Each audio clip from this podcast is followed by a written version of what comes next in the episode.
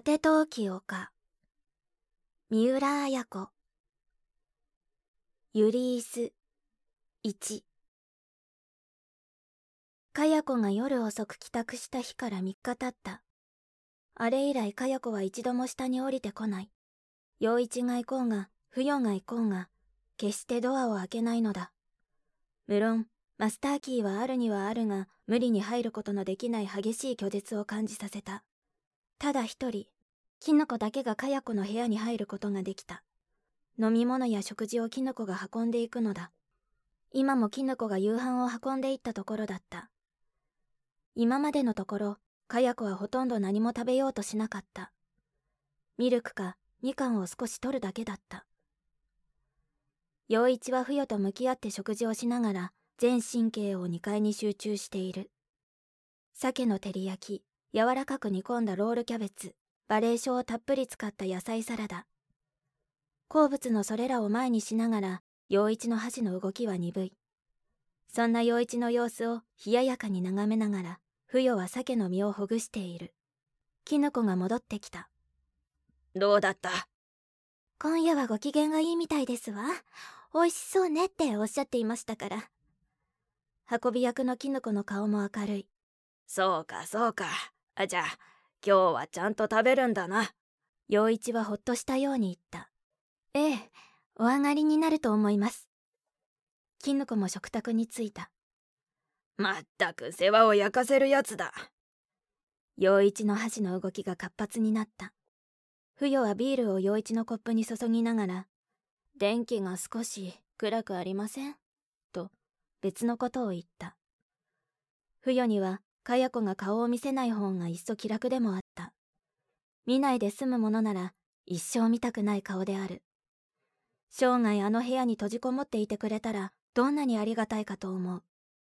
晴れ着の裾を引きずるように入ってきたかや子を見た時も不与の心の中に名状しがたい思いが湧いた。それは喜びと言ってもよかったざまを見ろといった小気味の良さでもあった。かや子が幼い時に実の母と別れたことに対してかつては不与も心優しい痛みを感じていた。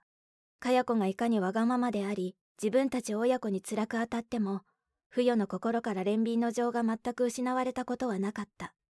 それが明子の家出と同時に跡形もなく消えたのである。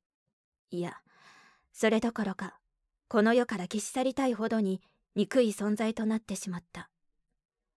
そしてその憎しみは陽一にも及びつつあった。とは言っても陽一は夫である。もともと不与は陽一の明るい優しさに惹かれていた。陽一が陰気になることはなかった。いつも陽気だった。人生の裏町を歩いてきたような不与にはそれが最も心惹かれる要素であった。安子のことを思えば許しがたくもあるがやはり陽一は夫であった。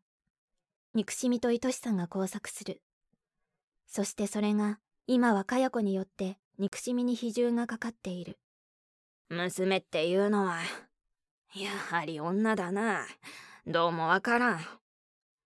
陽一は苦笑しながらビールを煽った。絹ちゃん明日でも電気屋さんに電話をしてね。蛍光管が古くなったのかもしれないわ。不与は伝統を見上げた。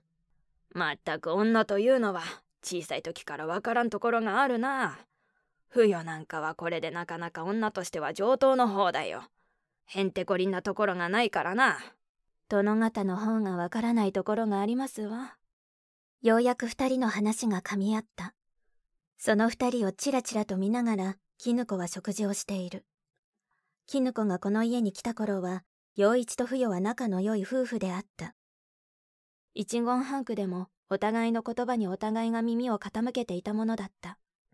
今のように陽一の言葉を無視して不与が別のことを話すということはなかった。男はわかるさ。男のやることは単純だよ。女の複雑回帰なのとはちょっと違う。第一男は無邪気だ。なあ絹ちゃん。絹子は黙って微笑し立って冷蔵庫の中からビールを取り出した不与が傍らの戸棚からコップを取り出し先の瓶のビールをそのコップに開けた。ああ珍しいね。君も飲むのか。いけませんか？いや大歓迎だよ。陽一は不与の絡むような言い方をさらりと外した。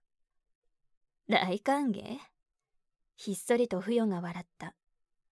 果物をお二階にお持ちしましょうか銀盆の上にみかんを持った小さなカゴを置きながらキノコは不与を見た。そうね。いただいたケーキがあるわ。それも持って行ってあげて。かしこまりました。いいよいいよ。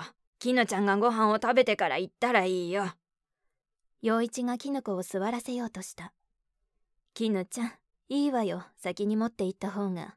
タイミングがずれるとまたご機嫌が悪くなるかもしれませんからね陽一は黙った。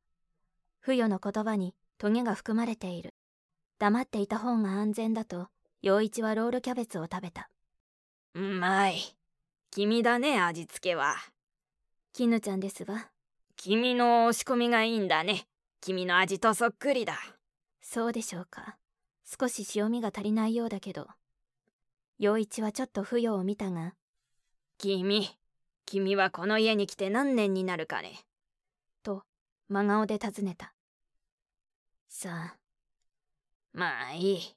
いいさ。女が家庭で強くなるのはいいことだよ。うん。いいことだ。陽一は独り言を言い一人でうなずいた。キノコが2階から戻ってきた。あの旦那さんにいらしていただきたいっておっしゃっていました。え？わしに？うんそうか。すぐに陽一は立ち上がった。お食事を終わってからじゃいけないんですか？うん。食べるのはいつでもいい。アマテラス大神がお出ましになるんだ。急いでご機嫌を伺いに行かなくちゃ。陽一は上機嫌で冗談を言った。不与は目を伏せてビールを飲んだ。